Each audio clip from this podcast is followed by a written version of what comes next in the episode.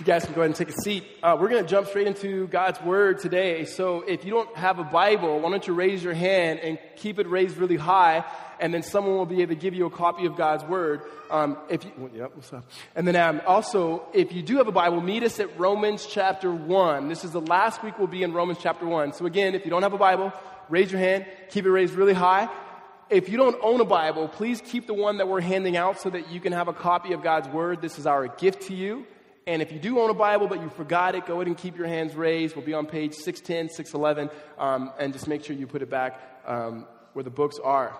Um, as you turn to Romans chapter 1, um, a couple things I want to just put before you. First, along with Mother's Day today, uh, we also have pictures for all the families as promised. So as soon as the service is over, just hang out for a while. Um, when you go out of the doors to the left here in the grassy area where the kids usually run around, um, there'll be people there to take your pictures, and then you'll give um, you'll get information where you can go and download those pictures for free. And so again, moms, if you're here, grandmothers, if you're here with your families, go ahead and take that time. Um, and as you hang out, just feel free to introduce yourselves to people that you don't know.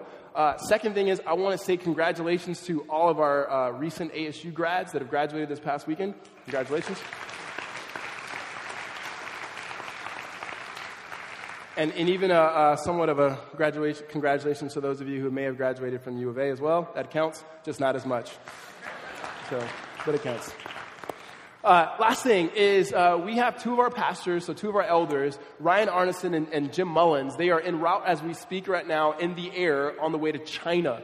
Uh, the reason why they're going to China is it's an opportunity for us to begin conversations and a relationship of us as a congregation begin to do some work there. Uh, primarily in an organization called ELIC. It's an English learning training uh, um, school for um, Asian students who are learning uh, English. And so we have one member of our church who's been there for about a year and a half now. And so Ryan and Jim are there to meet with them and understand the program. Now, you'll hear more about this when they get back, but the primary reason why we did this is we're looking at how can we do um, mission in the sense of not local mission, but overseas with something that will connect here locally. And we see that our biggest um, number, uh, population of international students at ASU are from Asia, and then the fastest growing demographic in demographic uh, ethnic group in Phoenix is also uh, Asian. So we thought, okay, what can we do there? And this opportunity came up, and they wanted to fly them out there, and so they are there. So as you think of them and their families, they are gone on Mother's Day, which I didn't say leave on Mother's Day. They did, just to let you know not that bad of a boss. Um, so think of their wives and their children as they're here and just be praying for them that God's blessing uh, would be upon them. When they get back from China, we'll make sure to bring them up here so they can give us a better understanding on, on how that trip went and then what it could possibly look like for us in the future to be doing some work in China. Um, that's all for announcements. So let's jump into God's Word. Romans chapter 1. If you are just joining us and um, this is your first time here, which makes sense uh, primarily because it is being a baby dedication day that you're here, uh, we are excited that you're here. You are joining us in week six of a 70 week long ser- uh, series that we're going to be looking at the book of Romans and studying this letter that Paul wrote to the church in Rome. Uh, so far, we've seen that Paul has presented the gospel in the first uh, 15 verses, first 17 verses, and then we, we're looking at essentially verses 18 through 32 for three weeks. Uh, really four weeks, actually. We looked at the wrath of God being revealed. Um, that was beginning in verse 18, saying his wrath is currently being revealed. And the reason why his wrath is being revealed is because we, every single person by nature and by choice, have rejected him. Um, from there, we saw that it was it went to uh, primarily sexual sins, and we looked at two weeks uh, looking at that. And then today, Paul wraps up in verses 28 uh, through 32 with just more bad news. And so, so far, it's been it's bad, it's bad, and today it's getting worse. And so that's what we're looking at uh, this this this Mother's Day morning. All right. Um, and, and in fact, I'm going to go ahead and read the scripture, um, and then we'll pray and we'll look at God's word. Verses 28. And since they did not see, excuse me, and since they did not see fit to acknowledge God, God gave them up to a debased mind to do what ought not to be done. They were filled with all manner of unrighteousness, evil, covetousness, malice. They are full of envy and murder, strife, deceit, maliciousness. They are gossips, slanderers, haters of God, insolent, haughty, boastful, inventors of evil, disobedient to parents, foolish, faithless, heartless, ruthless, though they know God's righteous decree that those who practice such things deserve to die, they not only do them, but give approval to those who practice them. Um, one of the reasons we normally read scripture before we get in this, one of the reasons why we didn't do that is we were going to read scripture and then go into baby dedications. And we thought, we don't really want to talk about, hey, you know, you know, your kids are haughty and they're boastful, they're arrogant, they're haters of God. Mothers, fathers, could you bring your kids up and dedicate them for like, know, it's, but just by listening to the, to the text, you can, you can feel the weight. Like Paul is trying to say, okay, we've looked at sexual sin, but it's not just sexual sin. It's sin in general. Like, like this thing is a problem, and it's a major problem. So, so going back to week three, the way we, we start off was by saying if we went to the doctor and they gave us an improper diagnos- diagnosis of our issue and they begin to medicate it or fix it, and we realize we had a bigger problem than that, that we realize that, that that's not good news. And for most of us, we would naturally say, Yeah, no one's perfect. I'm not perfect, but I'll get better. And Paul is saying, It's way worse than that. That the condition of the human heart is way worse than that. And what Paul gets to at this point now, when we, when we begin to look at verses 28 all the way to verses 32 and wrap up this, this, uh, this chapter, is he begins to say that not only is sin just individual, but he says there's, there's, there's kind of the, the descent of depravity, essentially. That it starts in the mind. And then from the mind, it's not just individually, but it, from the mind, it goes into society. So not only our thinking, but also it, it affects the society around us. And then not only the society, but it affects our community. So the relationships in which we have. And so again, from the thinking, all the way to society, and from society even down to the friends that we make and how we treat those friends, the things we do within that community. And so that's what we'll pick up uh, this morning, um, looking at the text. But before we do, is just uh, way of Mother's Day, I got a few of my mom's favorite sayings here. Uh, so let me give you some context on this. My, my mom is uh, originally from Mississippi, so real southern, and so a lot of these a lot of these things are real just kind of southern southern things, but they've stuck with me. All of all of us have had mother, mothers who just say things as kids. You go, I don't know what that means, but thanks for saying it, right? First one is this actually meant a lot was if you quit now, you'll quit forever. Mom would always say that. And it started off when I was in fourth grade. I, I, and my school had an honor choir. We had to try out to be in this choir. Um, and somehow they put me in this choir. They didn't have enough guys, and so me and my friends tried out, and they're like, "You're in, right?" We couldn't hold a note to save our life, but somehow we got in. Well, as soon as we started going to this, this practice, it was on minimum day, and our friends were playing basketball and swimming. We're like, we don't want to sing, and so we tried to quit. Well, I was like, "Boy," it was always boy too. If you quit now, you'll quit forever. So I appreciate that because now I know not to quit because if I quit now, I'll keep quitting. The second one was one of my favorites. a hard head makes for a soft butt. All right? And some of you know exactly what that means. If you keep, if you, keep, if you are a hard head and you keep acting hard headed, you're going to get what we would call then a whooping or a spanking, right? Um, now they call that child abuse. Um, back then they just called it discipline, right? Times have changed. Uh, this is another one's real southern she'd always say, Boy, you must not believe that fat meat is greasy, right?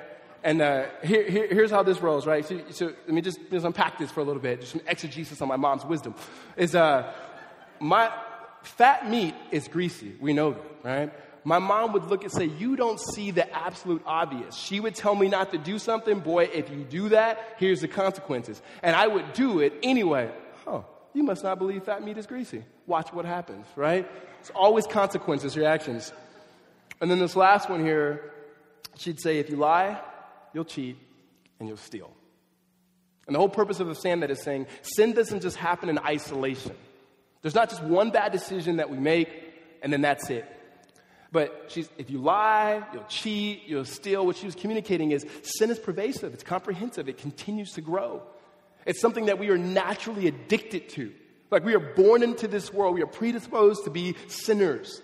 And I know that's not usually fun to hear, especially on Mother's Day, but it's a truth. And if anybody knows it, it's moms, right?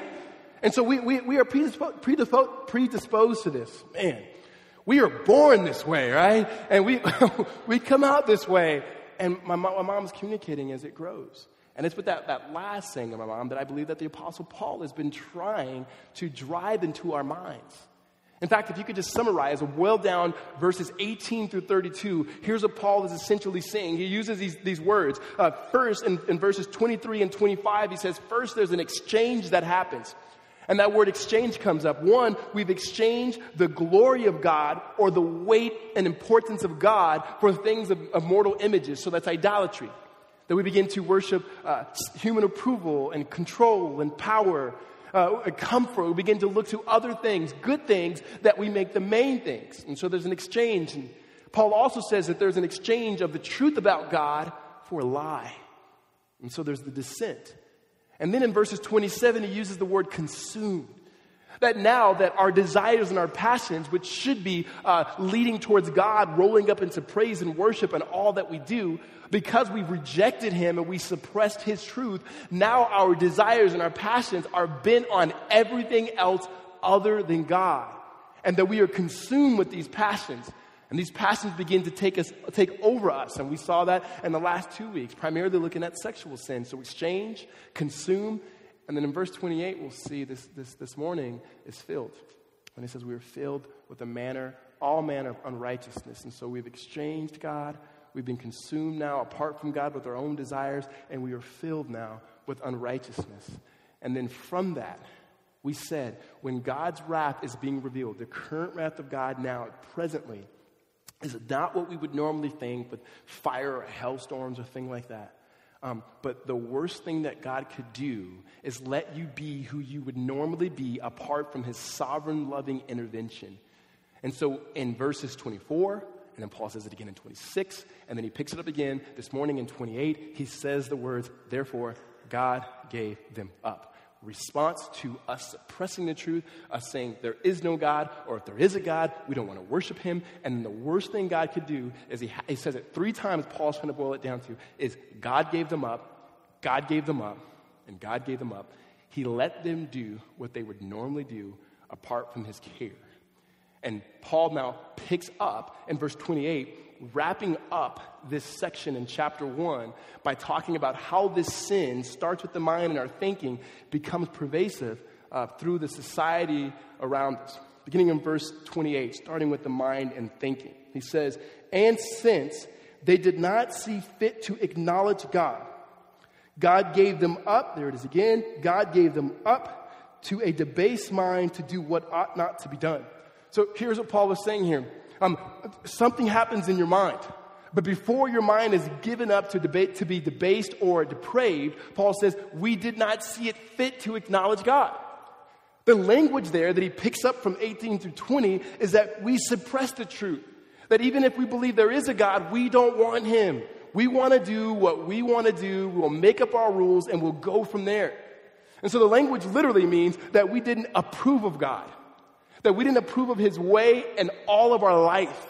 Meaning, not just our morality, but the totality of our being coming underneath his lordship, his grace, his mercy, and authority.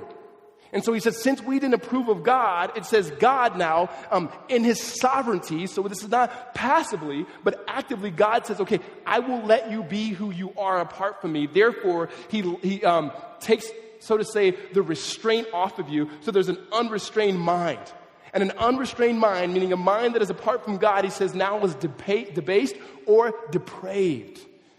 Other languages is a play on word that Paul used here. We did not approve of God, therefore, God gave us a disapproved mind. And it starts with our thinking. And he says, within this thinking or with this mind, we now do what ought not to be done. Belief is what he's talking about. He's not just saying we need more information about God. He's not even saying so much that we need uh, intellectual, more intellectual truth about God. And as everything would be in the belief of who God is and his character, his behavior, and his work in his son Jesus on the cross, his life, his death, and his resurrection. He said, since we don't believe in that, then we will believe in something else. And belief is always tethered to behavior. Always. When you believe in something, you will act out your belief, whether it's beautiful and true, like God and the gospel, or whether it's not, like anything else apart from that. Um, our, our actions flow from what we believe. And if you want to know what someone believes, look at their actions. Look what they do. You'll, you'll know what their worldview is. Um, even though there may be a confessional belief that we all may have, um, especially those of us who are Christian, we may have a, a, a, confession. We may say we believe these things about God. We have this particular worldview about God. But then you look at our life and it looks completely different. In mm, past two weeks, we've been looking at um, different things, but part of those things is marriage. And marriage for right now for Christians is something we're really, really talking about now in response to kind of what's happening in the homosexual community. And, and all you have to do is say, what, what's your worldview? And we can explain it, we can teach it, we can say, here's the beauty of it. But then you look at our actions, our, our, our, our behavior in the church, and you go, it's really not that different than the rest of the world. There's a disconnect there. So, so before we look at this list of, of sins that Paul has, and it'd be easy for those of us in this room that are Christian to go, okay, Paul is talking to those who don't believe in God. I'll sit here and maybe invite somebody, maybe get the podcast, have them listen to it, but I'm just going to kick it for like the next, depending how long he goes today, right? And what, what, what, what I'm trying to say, and I think what Paul is saying, because he, he's writing this letter to uh, Christians, is um, no one's exempt from this. Your behavior flows from your be- belief, not the other way around. You don't behave a certain way that get a belief. Whatever you believe will shape you.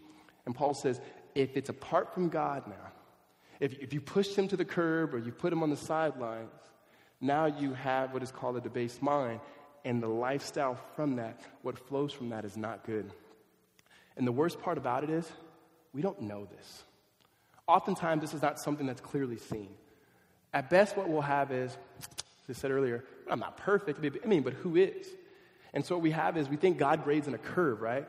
It's like no one's really up here, everyone's kind of here, and as long as I can kind of do a little bit better than the other person, then I'm okay. I mean, we're good people. I don't want to go and hear all of this sin and, and, and wrath, and what kind of church is this? Gosh, it's Mother's Day, right? I don't, I don't want to hear that. And, and, and so there, there's this kind of, we, we think we're just okay, um, and, and that's a part of what I would call the moral decay of, of, our, of our society. It does start individually, all of us. We're all a part of it. But then our actions flow from that, and we're just, we're just unaware. It, it's, it's what in modern psychology, I think they call it cognitive dissonance. An, an example of that could be someone who is, is maybe off mentally a little bit, and they, you can find this person um, sometimes in the middle of the dead heat, 115 degrees, uh, maybe a homeless man or woman that's walking down downtown Phoenix or whatnot, and it's, it's hot, and they still have clothes amongst clothes and jackets on, and they're sweating because there's a disconnect with reality um, that would let them know, hey, it would be cooler if you took off these clothes. Paul is trying to say, here's what reality is. Um, things are not the way it's supposed to be. And we're going, oh, it's cool. I, I mean, it's, it's hot. That's why I'm putting on jackets, right? Uh, and, and, he said, no, no, no. It's a, it's a bigger problem than, than that. And, and we don't understand this. And, and speaking to, to this, this reality that when our minds begin to be twisted and we don't worship God and, and therefore we have a debased mind, we don't see the moral decay in society. John, John Piper has this to say about that. He says Paul's teaching about why a society degenerates into unrestrained, debauched, destructive evil is unlike any uh, um, analyst, or I always put this word, say it for me. You guys are good. Any analysis you would read today. One of the reasons for this is that when a society is sinking to moral decay, one of the traits of that decay is the inability to see what is happening.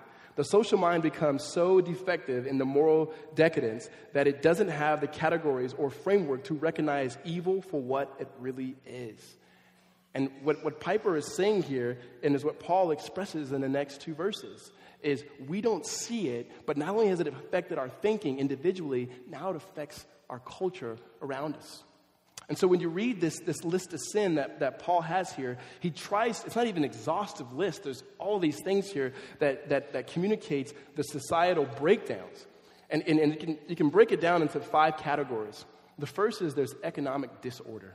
And so if you read me in verse 29, it says, They were filled with all manner of unrighteousness. That just means any way to not worship God. They were filled with all manner of unrighteousness, evil, covetousness, and malice. So that first list there. Covetousness is another word for greed. There's the economic um, disorder. There's this greed in, in all of us. And greed carries behind it the idea that not I just want the stuff that I need, I want more of it. I want the most of it.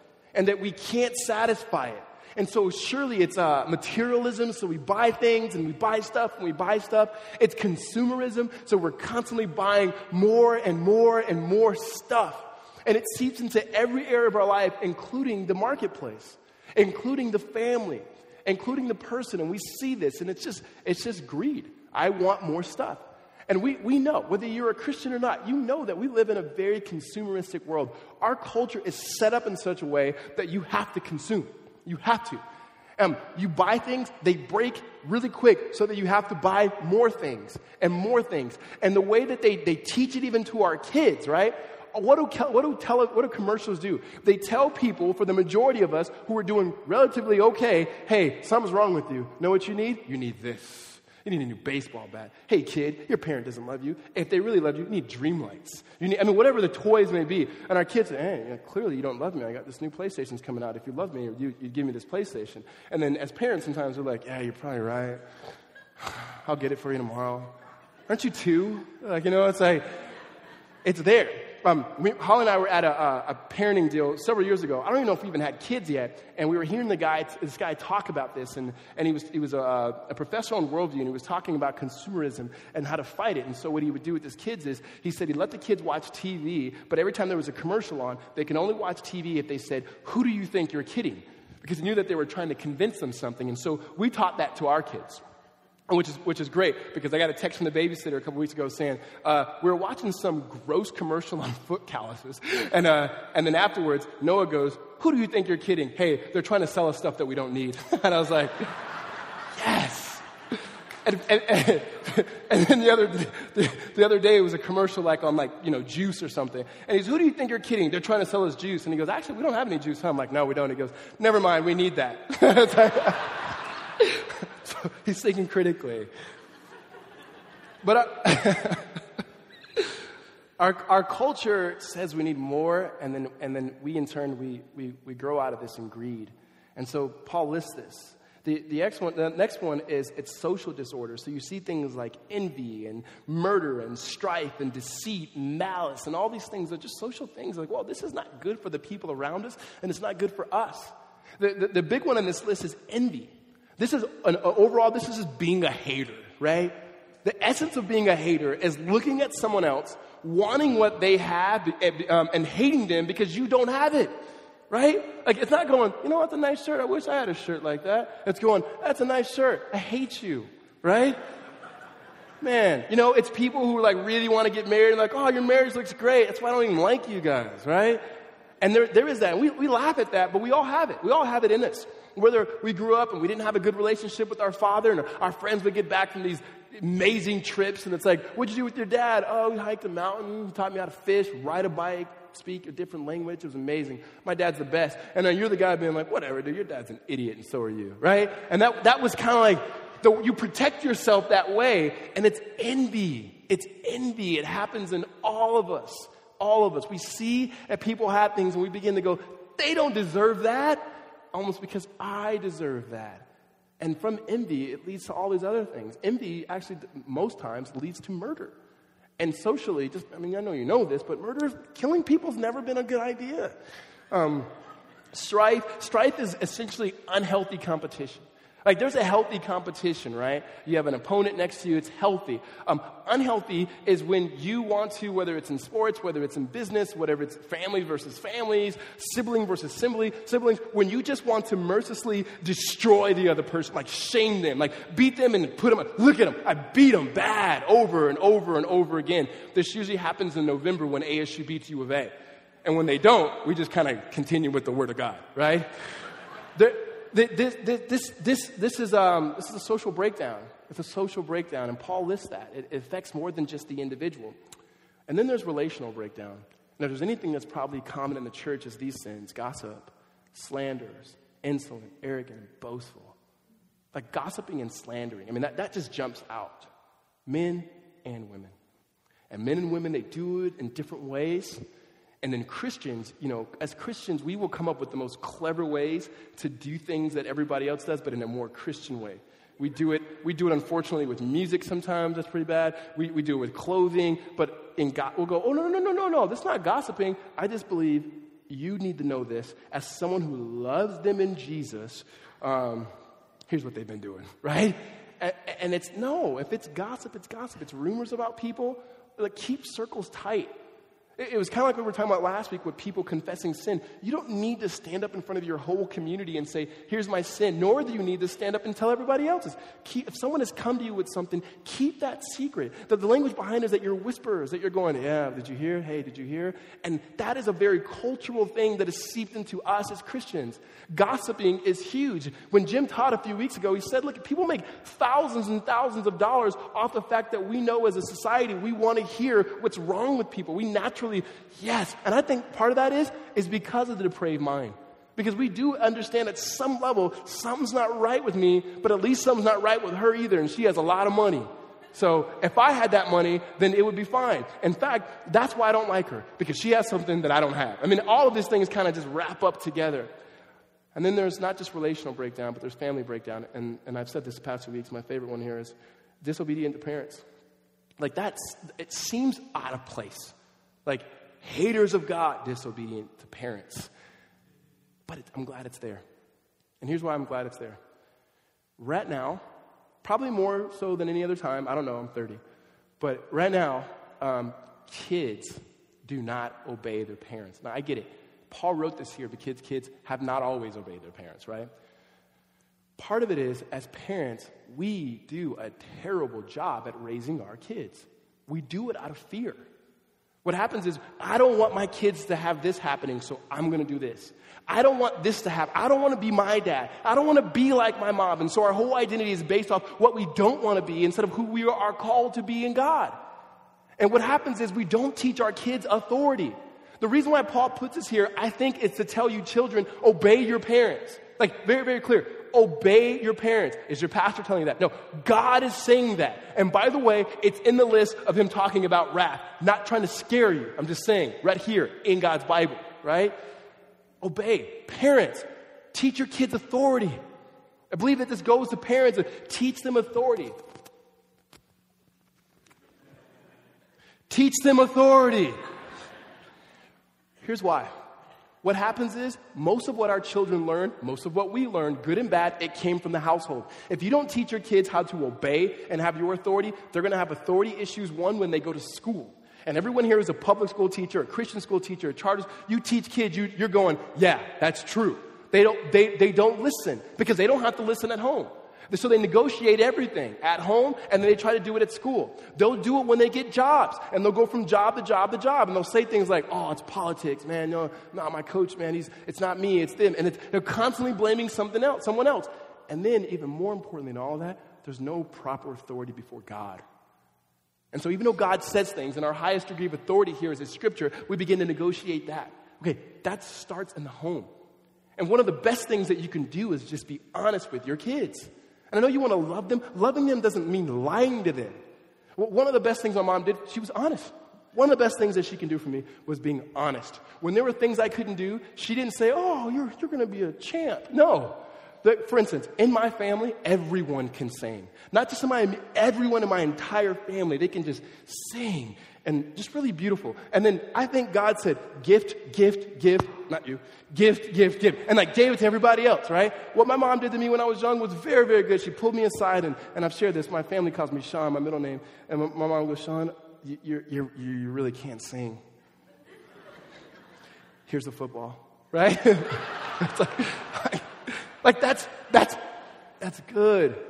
We, and I get. I am not saying we should tear our kids down. We should teach them authority. We should be honest with them.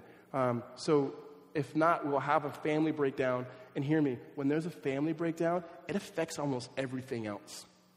If you've been a coach, if you've been a teacher, if you've, been a, if you've worked in children's ministry, right, you can tell kids are going to be crazy. Don't, kids are perfect. But you can tell, for the most part, how things go depending on how the parent at home. Because even when they disobey, you're e- you can easily correct it. They listen to you. They know, oh, that's an authority. I better, I better hide. that's authority. I better listen. Um, so I think Paul puts it there. And lastly, here in this list, it's not just economic disorder, social disorder, family breakdown, relational breakdown, it's a character breakdown. And Paul uses language in this list like haters of God, senseless, faithless, heartless, ruthless. Like, it just keeps getting worse. Um, haters of God highlights this list. And the, char- the biggest character breakdown is unbelief. The biggest one bad de- and the continuous bad decisions is, is, is an unbelief in God. And when Paul here puts um, an unbelief in God or haters of God, it's not necessarily they just ignore God, um, but they hate Him. I mean, the condition of the human heart, you hate Him, and not only do you hate Him, and not only do you want to erase Him from your mind, that you want to erase Him from everybody else's mind too. And this is the society that we find ourselves in. Um, many of you work in a place where everyone's not Christian. When you go into that place, what they want you to do is take your Christian faith and just make it private. Um, we don't want you thinking like that. We don't want you, you want, we don't want that affecting your worldview or the way that you work. We want you to keep it over here. So that means on Sundays, um, as long as it's in a service, it's kind of private. I can talk about Jesus as much as I want. However, when you go to Intel, when you go to Bank of America or Wells Fargo or whatever school you teach at, when you get there, they want you to keep it private. And, and not that you should be there preaching to everybody, but the, the morality that flows from that. I was talking to a guy or listening to a guy talk the other day about some things that are happening in his work that they want to, to sponsor him to do. But the behavior was so inconsistent with his faith that he goes to his boss and go, I can't in clear conscience do this. And his boss goes, I appreciate your faith. I'm glad that you're a committed Christian. However, leave that outside of here. Please don't let it come to your work. Meaning, get God out of here. Get him out of here. Like, keep him only in your heart. But we, we, but we know when we preach this, we can't just keep him in our heart. He's God. We can't just, just keep him in our private thoughts and our prayer life. It is going to affect everything. But Paul says when you don't have an understanding of God, when it starts with the mind and it breaks down everywhere else, it will go to your character. It will go to your character. And your character begins to dictate who you are. I, I remember um, there was a coach I had, and in his office, he had this this list, and you've probably seen it before, and it would always say, uh, Be careful what you think, because your thoughts become your words, and be careful of your words, because your words become your habits, and be careful of your habits, because your habits become your character, and be careful of your character, because your character is who you are. And, and there was just kind of this breakdown from there. Well, what Paul has been doing from 18 to 32 is if you reject God, there's a breakdown there where you've exchanged things. Then you're consumed with thoughts and passions that are not for Him. And then you're filled with unrighteousness, and your mind's been given over. And once your mind and your belief is shifted, everything else shift, has shifted. And now you're in a position where you are what we would call, what the Bible would call, lost. Lost. And even those of us who are in this room who are Christian going, but I find myself, I find myself in some of these, these issues. Here's what would be the, the worst thing to do. The worst thing would be to do and it would be like us to do this, is going, oh yeah, I see these things. I'm going to fix them. I'm going to fix them. Like, you know what? Some, sometimes I'm insolent. Sometimes I, am you know, I'm greedy. I'm going to fix that. And so we try to fix ourselves. In fact, many Christians do that. It's called sin management. We think if the, the, best way for me to grow as a Christian, if I could just manage my sin, if I can kind of take care of these things over here and fix these things over here, then I can kind of live a nice, neat Christian life because everything else in my life, what I want to do is I want to fix it. I just want to correct it. I don't want to be seen as this person. But here's the problem that Paul's been trying to drive in. You're there because of a worship issue. The way you got yourself into that is because you trusted in yourself, that you looked to yourself and you did not worship God. And so the pit that you find yourself in is because it's decision after decision, unbelief after unbelief, mistake after mistake that you find yourself in the position that you're at. It was a, it was a worship disorder. Therefore, the only way out is not looking to something that's already broken and that's yourself. By not trust, you don't trust in your own strength. That's how you got there. But the way that we get out, and the only way we can get out, is by turning, which is what repentance is, looking to God, worshiping God, and then worshiping our way out in His strength, primarily in the gospel of His Son Jesus, supplied, given to us the Holy Spirit. And so now the activity that we have completely flows in response to Christ. And so the worshiping that we have to get out of it is something that is given to us, it's empowered by the Holy Spirit. Um, Paul says this best in Romans chapter 12. So if you were in Romans 1, turn to the right to chapter 12.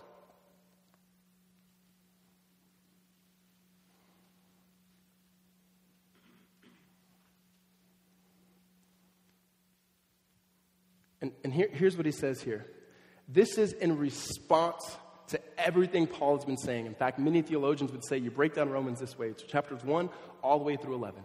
So it's everything that we've just been reading, all the way to verse 32, which essentially says, when Paul wraps it up, is that not only do we do these things, but we give approval of other people, meaning our community now is no longer building people up, but our community is saying, hey, we're in this mess, and you come in it with me. Like, come down here, because that's what we do.